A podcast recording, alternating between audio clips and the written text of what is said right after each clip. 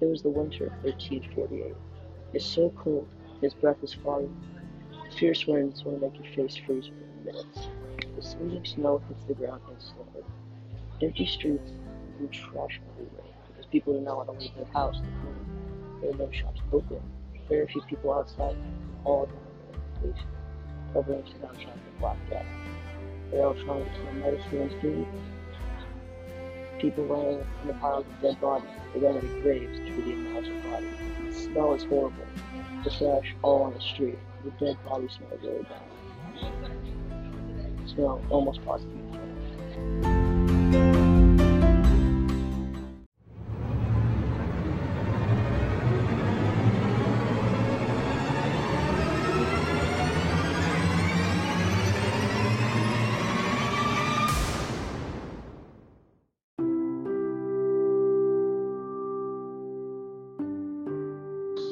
In the winter of 1340, he was returning from the city of Paris. He was a local farmer.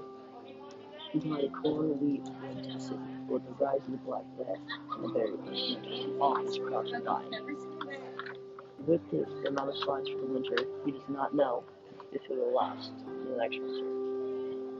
But he's confident that the Black Death will roll over in no time. And the next day, he harvested the last of his remaining crops, hoping this will last until the end of winter very confident on his decision to not go to town, he starts a fire and sits his family in the living room. When the daughter comes out, she says she has a fever and a sore throat. So the dad asks, Have you noticed any lymph nodes? The daughter says yes, and there's a panic attack. Not knowing what the daughter has, he says she probably just had the fruit, but he knew exactly what she had. He just did not want to tell her, and she had a few days to live.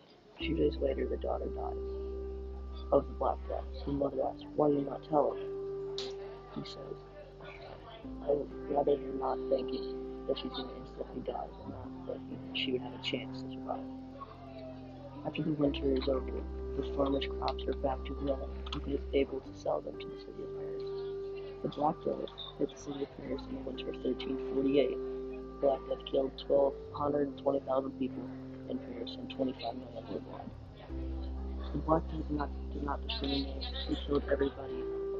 No matter if it was a war, they just killed the peasants and farmers like the one in the story. The Black Death ended in 1352.